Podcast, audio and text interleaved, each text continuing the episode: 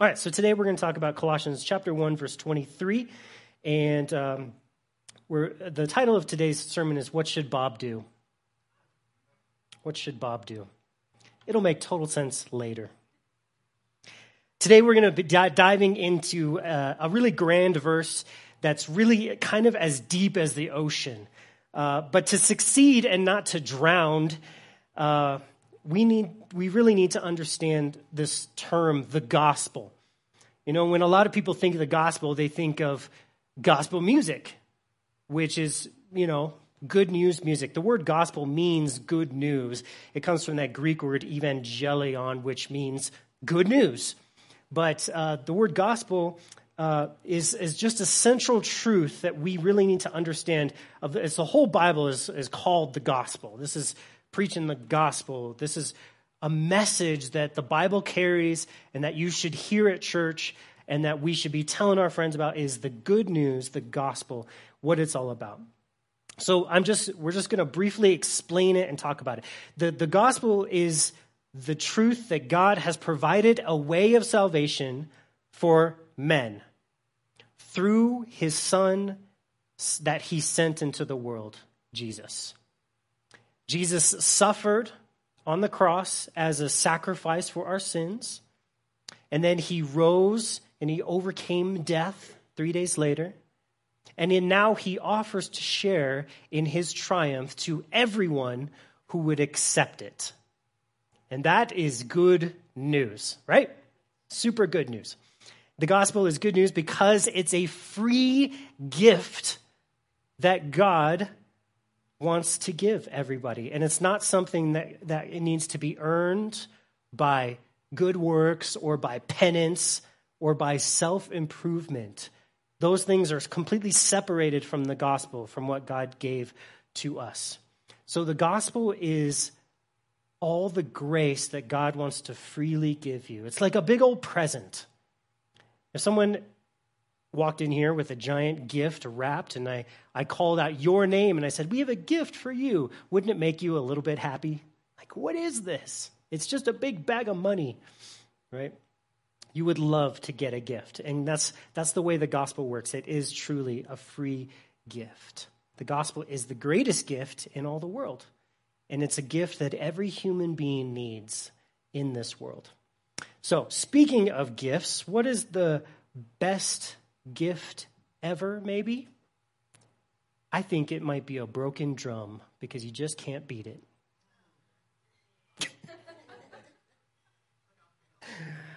My parents always told me that I was a gifted child, you know. I, went to gifted and talented classes. Turns out they meant that someone left me as a gift on a, in a box on their doorstep. Women always say that they want a gift that comes from the heart. But when you give them a bag of blood, they freak out. Uh, okay, that's enough stupid jokes. But you're all smiling, so I think I did my job. all right, the verse. Let me let me read the first two verses before our verse that we're going to study, just for our context. Okay, guys. It says, "And you who were once alienated and enemies in your mind by wicked works." Yet now he, Jesus, has reconciled in the body of his flesh through death to present you holy and blameless and above reproach in his sight. And that's, that's basically what we said the gospel was. Okay, we were God's enemies. Jesus comes and dies for us and makes us God's friends. Okay, we are no longer enemies, and Jesus, through, through faith in his name, he can make us holy and blameless and above reproach. Do you know what those mean? Those mean perfect. When God looks at you, he sees you as perfect. You're like, I know, because I am. No, we are not perfect, but God sees us that way because of the work of Jesus. When God looks at you, he doesn't see your sin or your mistakes, he sees Jesus's perfection that, that was transferred to you. So it's the biggest transfer deal ever. We transferred our sin to God or to Jesus, and He pays for it on the cross, and Jesus transfers His life to us, and that's the way God sees us now, is as perfect as Jesus was. So when we look at the Bible and we see how wonderful Jesus was and how perfect he was, it's no mistake. God wants you to see his goodness because God wants you to see how much God loves you and how God views you. Not as the sorry mess that we are, but as what God has done for us through the free gift of the gospel. All right, so now we get to our text for today. So blah, blah, blah, blah, blah. God will do wonderful, wonderful things for you, good, good gospel stuff. Then this verse says, if. Ooh. Ooh. I knew there was a catch. I knew there was a catch. If indeed, two very important words, if indeed you continue going to church all the time. Oh, wait, that's not what I said? Oh, if you continue doing good works till the day you die. No, doesn't say that. You guys should be throwing tomatoes at me, yelling blasphemy, right? Those are not true. That's not what it says. If you continue in the faith, that's what it says grounded and steadfast and are not moved away from the hope of the Holy Roman Church. No. The hope of the gospel which you heard, which was preached to every creature under heaven, of which I, Paul, became a minister. So that's one verse that we're going to study today. All right. So you can tell the, the big question today is what does that word if mean? Okay? He's saying you can be saved if you continue. So the natural question that bring, this brings up is this Well, then, if I don't continue, do I lose my salvation? Ooh. Have you ever pondered that before? Who has pondered that?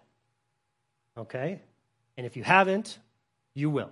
Probably today, since that's what we're pondering. We're all going to ponder together. Um, if I continue in the faith, if you continue in the faith. All right, to answer this question, I'm actually not going to give you what I think is the answer right away. We're going to kind of wrestle through it first. If can mean in Greek if or it can also mean since. And when you have the two words, if indeed, it, it kind of is leaning towards the since you continue in your faith, you're going to, you're going to be saved. Okay? So there's these two ways to look at it. If you continue, could be a condition to our salvation, meaning you must persevere. You got to keep believing through your whole life that Jesus is the way. Or it could mean, since you will continue believing, which would, which would make this verse a description of someone who is saved, not a condition that you have to meet, but it's a description. Either way, we have this word persevere that's super important. Okay? And what, it, what the truth is, what the doctrine is in, in Scripture, is that a believer will persevere. A true believer will persevere. In other words, they will continue to believe until the end.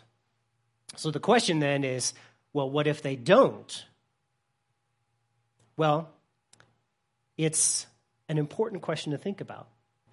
If they don't, you could say, well, then maybe they weren't ever a believer, a true believer to begin with. Maybe they were just saying the words and they didn't believe it in their heart. And that's one way to look at it. And it's not a bad way, it's a good way to look at it. And the other is that, well, even if they did believe before, they don't believe now. So it says here, believing is required. We have to believe. But the, I think this illustration so, which one is correct? Is it a condition of salvation or is it, is it a description of salvation?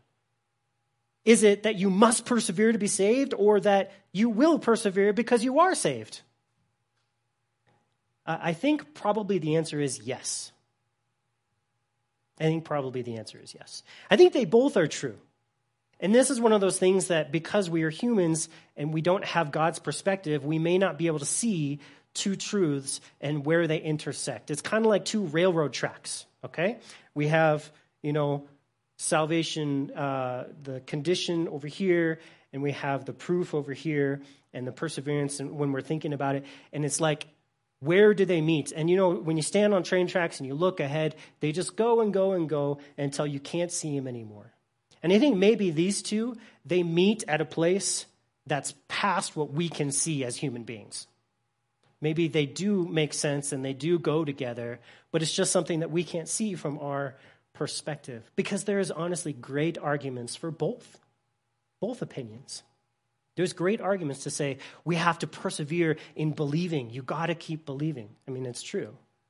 And then there's great arguments to say God is going to help you to keep believing once you believe. He helps you so much that, that it's basically impossible for you to, to go away from the faith like that. Great and honorable and smarter men than I have worked through this difficulty. And so I think it's probably two perspectives on the same reality. And I've heard all the arguments and I've read all the opinions. And here's what I can say about me, and I hope maybe you guys too, is that I am super happy to be saved by grace. And I have every confidence that He is going to hold on to me until the end, right? But also, I'm convinced that I need to continue to believe in Jesus and trust in Jesus. I have to continue. I got to. It's just in me that I have to do those things. And there is this really awesome story at the end of Acts chapter 28 that may give us an illustration of how we can understand this. So there's this boat, and Paul's on this boat, and, and, um, and he tells the people, you know, God spoke to me, and they were in this big storm, and, and Paul's a prisoner on this boat, and so all the, the sailors and the captain, Paul tells them, hey, uh, we're going to survive this. No one's going to die from this storm. So there's a truth, right? Maybe even you could say they were predestined to survive the storm. Okay. Then the storm keeps going. And a bunch of the sailors are trying to sneak off the boat and they're trying to get into one of the, the little rafts to, to get off the boat and go to the land, trying to do it themselves. And Paul comes up to him and he says, Stop, guys, you got to stop. He says, If you don't stay in the boat, you're going to die. You will not, you will perish. You will not make it. Okay, well, Paul, which one is true? Is everyone going to survive, or are some of these people going to die? Because that they can't both be true. Well, Paul would say everyone is going to survive, and if you get off the boat, you're not going to survive. Those were both true in Paul's mind. And it's almost like so his question to them is why would you want to get off the boat? And I think that's where I land when I come to, when it comes to can someone lose, lose their salvation or can they walk away the faith? I would ask them this: Why would you want to? When you have learned about how wonderful God's grace is and how free it is and how love how much He loves you, why would you want to turn away from that? Tell me His love doesn't produce a love response in us. It does. So uh, that's how I talk with people about you know different things. And one very important truth to remember is that you cannot lose your salvation by sins, by sinning. Because God's already punished your sins. And where did that happen, guys? On the cross. So if your sins have already been punished, then you cannot lose your salvation by sins. Okay? There may be still be consequences in your life if you sin. Just being a dork, you have natural consequences. But um, God is not going to punish you for sins that he's already punished Jesus for. All right. Okay. We're going to read our text again, just the verse again, because we got a lot to see in this. If you continue in the faith, grounded and steadfast, and are not moved away from the hope of the gospel which you heard. So now he says, we got to continue in the faith. And this is another way of saying the gospel, okay? And it's another term used for the gospel, and it's actually used 38 more times in the New Testament, this term, the faith, all right? And this is the gospel or the good news of what Jesus has done for you, that God wants to give you his grace. And that's why it's often called the gospel of grace. Um, so he's not talking about the act of believing in faith here. He's talking about what we believe, which is called the faith. So now we see that we need to continue in the faith. Well, how did we start in the faith? Well, it's written right over there humility and faith, our faith in the faith or in the gospel. That's how we started.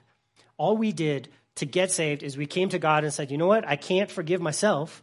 I need you to forgive me. And I believe that Jesus, you will forgive me and you can forgive me because you were the one who died on the cross for me. And your life was perfect and it was good enough to pay for my sins. So, what was required to continue in the gospel is the same thing that was required to start out in the gospel. So, every day our life is to have those two same things that humility and that faith. Paul has explained the whole plan for the children of God to, the, to these people here in Colossae. He says we start out a relationship with God by grace. That's how you started out. That's how you got saved. And the big church word for that is justification. You were justified, meaning you were you you is just as if I'd never sinned. That's the easy way to remember. When God looks at you, your standing is justified. But then every day after that, what do we do? Well, he says we need to continue and grow in that same relationship by the same grace with the same humility and faith. And that's the big church word for that is sanctification, being transformed. And that's how God wants us to continue our lives, growing with Him, is with the same humility and faith that we started with. Uh, I'm going to read to you Acts chapter 20, verse 32 which Paul is starting a different church and he, he's leaving them and he says this to them. So now, brethren, I commend you to God and to the word of his grace, which is able to build you up and give you an inheritance among all those who are sanctified. In this verse, it shows us that there is an ability of God's grace. And that's why we talk about it all the time, because God's grace is able to do all the things that we can't do because we're not sufficient or able ourselves. But He is able, the, the word of His grace is able and capable and sufficient, both to start out a relationship with God, and that's where He means give you an inheritance. That's what those words mean. Who gets an inheritance? A child and when you start out a relationship with God, you become his child, adopted and with the same rights as every other child, including his beloved son, Jesus. That's how this works. And that's that justification piece. And then he says he will, he will help you to continue, or his grace is able to continue and grow you in a relationship with God where we learn that he becomes like a father to us, a daily relationship with him. And that's where he says he can build you up. So not only does he plant you, but he builds you up. He gives a foundation and he completes the building. And that is all by his grace. All right, we're going to read our text again back in Colossians. If indeed you continue in the faith, grounded and steadfast. You see those two words? That's where we're going to focus on now. And are not moved away from the hope of the gospel which you heard. Grounded and steadfast. When I first read this, I thought those were two things I needed to do. I needed to produce. You got to be grounded. You got to be steadfast. You got to try harder. You got to work more. That's what I thought. But as I studied this, I realized that these are things that God's grace does for me. I don't have to produce these things because God's grace is able to do these things for us. That's why we just read that verse in Acts, so that we could see how clearly God's grace is able to do these things. Grounded means starting out with God. You're grounded with him, and that's justification. And then steadfast. If someone is steadfast, that means they continue going the same direction. So, you start out with God, oh, he did that for you. and then to go the same direction with Him, He does that for you also. He makes you steadfast by His grace. That is what it means to continue in the faith, to walk by the grace that we talk about every single week. God's grace provides all that we need, for starting out with God and for continuing to walk with God for our whole lives. That's everything that we will need. We don't ground ourselves and we can't be steadfast ourselves. I know I have tried to be steadfast in my life, and when I try, I have failed. In fact, if you were to look at my life, all the secret things and all the things in my heart, you would look at me and say, mm, not too steadfast. Maybe growing a little bit steadfast, but definitely failing, failing a lot. And I just give thanks to God that God has made me steadfast and He forgives me when I fail to do it. When I try to do it on my own, I always fail. In our own strength, that's all we do is fail. Because, why? Well, it's because we desperately need Jesus for absolutely everything. We were created only to live with Him. And so when we don't live with Him, we're like a, a tricycle that's missing a wheel. We're like just wonky our whole life. Can't really get it going. And the crazy thing is, is that Jesus actually promises to do all that we need and to provide all that we need. And that's what grace is. He promises that He loves you and He wants to do everything for you by His grace. All right, we're going to look at Second Corinthians chapter 3, a couple important verses there. He says, And we have such trust through Christ toward God. Not that we are sufficient of ourselves to think of anything as being from ourselves, but our sufficiency is from God. That sounds like a gift of grace, doesn't it? That is what he's talking about. Who also made us sufficient as ministers of the new covenant. That's grace. Not of the letter, but of the Spirit. That's grace. Not for the letter kills, but the Spirit gives life. So, guys, all of our grounding and steadfastness is a free gift of God. God makes us sufficient because we are not sufficient in and of ourselves. That's why God had to do this. So, there's three parts of grace that are so wonderful to understand. Number one is that God will forgive you of all, all your sin. Number two, God promises to invite you into a personal and real relationship with Him where He is your Father. And I know not all of us had a father. And the ones who did didn't have great fathers. Some of us did have good fathers, but I think most people, their fathers failed a lot. And so the, even the idea of father has been so like marred in our life, but God wants to show you what a real father is and the love that a real father has for you. So, number one, God forgives you by grace. Number two, God invites you into this father relationship by grace. And then number three, God promises to do an internal work in your heart and in your life to transform you. But we can't do any of these things on our own, but Jesus can, and he does through grace. Then Paul says that God made him a servant of the new covenant, and that means that Paul, as well as us, we've been chosen and equipped to bring this wonderful news of God's grace to the world the good news of grace of the new covenant, God's new deal, his new arrangement for men. That's the gospel. That's grace. And isn't it sad how when people think of God, the first thing they think about generally, at least here in America, is the Ten Commandments? Oh, you go to church, that means you're all about those Ten Commandments, right? Probably got them tattooed. And it's like, that couldn't be further from the truth. Those Ten Commandments were a message of death to me. But Jesus is a message of life. He said in that text, the law, the letter kills, but the law, or, but the Spirit gives life. So, the gospel gives that new life. That's the resurrection life of Jesus. The way he rose from the dead is how he gives us free, new resurrection life. All right, back to our text in Colossians. Again, it says, If indeed you continue in the faith, grounded and steadfast. And then he says, And are not moved away from the hope of the gospel which you heard. Here's the thing, guys. I want you to listen real carefully to this. Even if you forget everything else I've said, I want you to gain this impression, okay?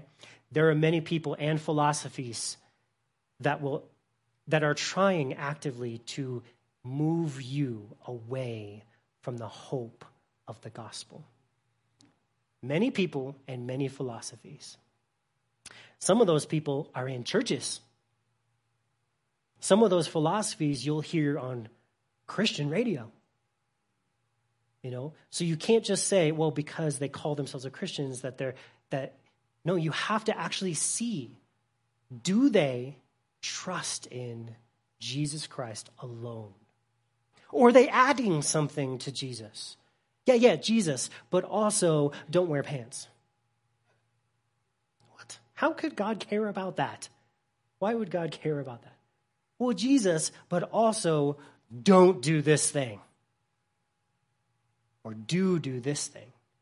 Anything that's a plus after Jesus, you, you just need to kind of take a step back and say, I'm going to keep my eye on this one. Okay? The Bible says it's Jesus plus nothing. He does it all. That's how grace works. It's a free gift to us. But there's people that want to move you away. And that's what this says. Many people just don't understand the gospel and the life of Jesus. They just don't get it. Some other people just really do actively want to deceive you. They want to trick you, either to make their church bigger or to get money out of you or something like that. They really just want to trick you. And the enemy, for sure, there's this spiritual world, and the enemy wants to destroy you and take you to hell. So, of course, he's going to do his best to keep you away from the gospel or the faith. He's going to do everything in his power. But if you hear anything today, hear this don't be moved away or tricked. Don't be tricked. Let me warn you about one common way that people are moved away from the hope of the gospel. Someone tells you you need to do X, Y, or Z to be really saved, or to really have victory, or to overcome sin, or to really make God happy. Again, it's those adding things to the gospel that is the trick. And this is how it sounds. You know what? Maybe if you just tried harder, Maybe if you serve more, that's it. That's what will make you grow. If you show up early to church and you serve everybody, then God will be super happy with you. Then you'll just start to feel it and you'll start to grow. And that's what will make it happen. And these are lies, guys. And this, is, this teaches us to move away from hoping in Jesus to now it's hoping in me, what I do. Hmm. Just do what you're supposed to do, people. Just do the good deeds you were taught in Sunday school. Then God will be happy with you. Guys, I'm going to say something really important to you. I'm going to say it two times just in case so you don't miss it. God is not waiting for obedience to love you. He's not waiting for you to obey him to love you. And that's the thing is God loves you as much as possible right now, even though you're a goober. And we're all selfish and we all are not measuring up to his standards. His love for you is as much as possibly could be right now. And let's imagine, okay, we die. Let's say North Korea nukes us all today and we all die. So we all go to heaven because you guys all trust in Jesus here. So we go to heaven, and let's say we are in heaven for a billion years, which we will be, right? And it's glorious, and you haven't sinned because that sin nature is dead. And so you have not sinned for a billion years, and you and Jesus have just been playing badminton for a, million years straight. You guys are just awesome, okay? Let me tell you one truth at that moment, God will not love you one more little bit than he loves you right now as the dirty, rotten, failing sinner that you are right now. His love for you right now is that great. And so, what I'm saying is that if our focus is moved from the finished work of Jesus to something else, it's not going to cause the, the spirit life that the gospel alone can produce in us. And what moves us away is when we think that God doesn't love us, or to, when we think that God could love us more if we were doing something more or doing something better. I am not ever going to give you guys something you need to do to, to experience God lo- God's love more. Because I firmly believe the truth that He loves you so vastly, so completely, that there's nothing you could ever do to improve it. And when I tell you guys this, I know what it's going to produce. If you take this in and you drink it into your heart, what it's going to produce is a life where His love is overflowing out of you. I know that that's how it works. I believe it. I trust in that. And that's how we're going to do things, because that's how His Word tells us to. Jesus promises to produce this life in us, this spirit life of love. And in him, in, the, in him, all the, excuse me, there's a verse that says, all the promises of God in him are yes and amen, which means that God will always fulfill his promises. He will always say yes to his promises because it's Jesus who promised them. So if we focus on the gospel and fix our hope firmly on the grace of Jesus, then God will produce a good and steady life through the power of the Holy Spirit. But if we focus on producing that good and that steady life, we will always fail. Did you see what I did there? If we focus on Jesus, God will make us good. If we focus on being good, you're going to suck at it. That's how it works. Isn't that weird? Like, well, I want to be better. Great. Stop thinking about it now. Think about Jesus. Build a relationship with him where you're depending on him and trusting him. And that'll work out. But what happens is we, we come to each other and we say, hey, I should be better. I'm going to, you know what? You do need to be better. You stink. So try harder. Do, do more. Do what's right. And the harder you try, the more you fail. The more you fail, the more you want to give up. And so you have people that are moved away from the hope of the gospel. Why? Because they were tricked out of believing in grace. Make sense? Yeah. Okay. Okay, let me give you a practical example. Bob, we're going to invent someone named Bob. Bob gets saved at church one day.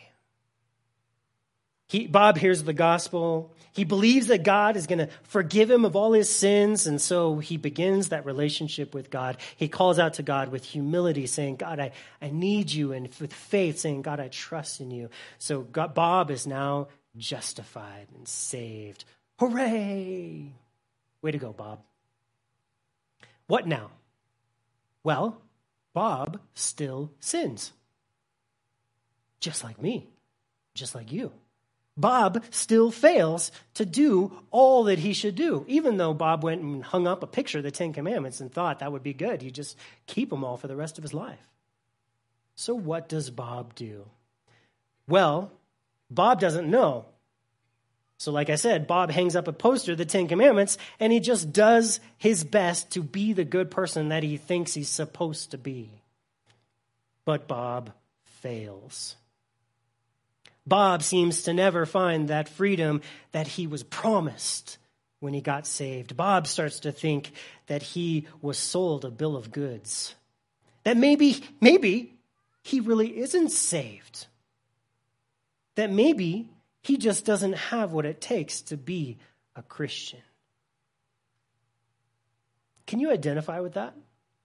Have you ever sinned so much you're like, maybe I'm not a Christian? maybe I'm not. I'm into some stuff that I don't think God is happy about. Maybe I've lost it. But then Bob meets Kevin, another random made up fellow. And Kevin explains to Bob that, he, Bob, I think maybe you've been moved away from the hope of the gospel. Maybe you've been tricked, Bob. Kevin shares that God has a life giving power and hope for Bob. And Bob already knows all about it. In fact, it's called grace. And it's the same power that saved Bob. And when Bob knew that he couldn't save himself, he simply looked to Jesus and he called out upon him in humility and faith, said, God, save me. And Jesus freely provided all that Bob needed. And so Kevin explains that that same power that saved Bob can change Bob every day. And that's that grace for sanctification. And the key is to learn to keep our eyes and our heart fixed on the gospel because the gospel is what changes us on the inside. And so now Bob knows the truth that Jesus is all he will ever need, and now Bob is growing. Is, God, is Bob practically perfect? Well, not yet, but he's growing in holiness every day. And when Bob fails and falls short, he doesn't freak out. He simply comes to Jesus like he did in the very first, in the very beginning. And he says, Jesus, I need you. Jesus, I trust you. Help me to do your will and not my own. And that's what Bob prays because that's what's in Bob's heart, because Bob is a child of God. Because Bob's relationship with God flows out of his heart. He's not trying to become, become something that he thinks he needs to be.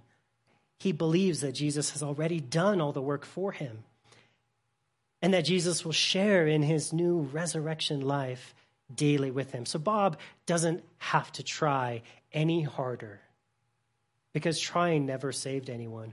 Bob simply learns to continue believing in the gospel. So, guys, be like Bob. Let's read our text one more time. How many times have we read it? I don't even know. One more. If indeed you continue in the faith, grounded and steadfast, and are not moved away from the hope of the gospel which you heard, which was preached to every creature under heaven, of which I, Paul, became a uh, minister. So we're just going to end with kind of a brief little connecting it to next week. Paul says his whole mission is to help people know the gospel and believe the gospel. And that's what I'm called to do as well, and probably all of you. That's our deepest calling is to help people. Are you believing the gospel, my friends? Have we been moved off it by something or someone? Are we putting our trust in Jesus himself or in something else, usually ourselves, or a philosophy, or a program, or a plan? That the text in 2 Corinthians says we have such trust through Christ towards God. That means trusting God through Jesus is all that we have, guys. That is the new covenant. God does all that we need for us, and we so need to hear that, that He is faithful. His grace is for undeserving people, and that's what we need to hear too, because we don't deserve it. And that's what the world needs to do here also. That it is not about becoming a better person that is a byproduct and a side effect of learning about God's love for you and receiving it. It is never the goal to make you a good person, it is a gift for you that God makes you a good person. We don't deserve it, but somehow we receive it. So, guys, let's wrap it up there. Let's sing a couple songs. During these last couple songs, just engage with your Heavenly Father who loves you. Maybe thank Him for His love. Maybe sing of His love, or, or just raise your hands to Him in thankfulness and, uh, and just remember that He loves you. Um, uh, there is communion available, so if you would like to come and celebrate what He's done for you, that is certainly an option for you. And I just thank each and every one of you for putting your hope and trust in Jesus alone and And uh, I know it's been a long Bible study, and we really dove into this verse to see all that we could pull out of it. And maybe take that for an example for how you can dive into scriptures in your, on your own.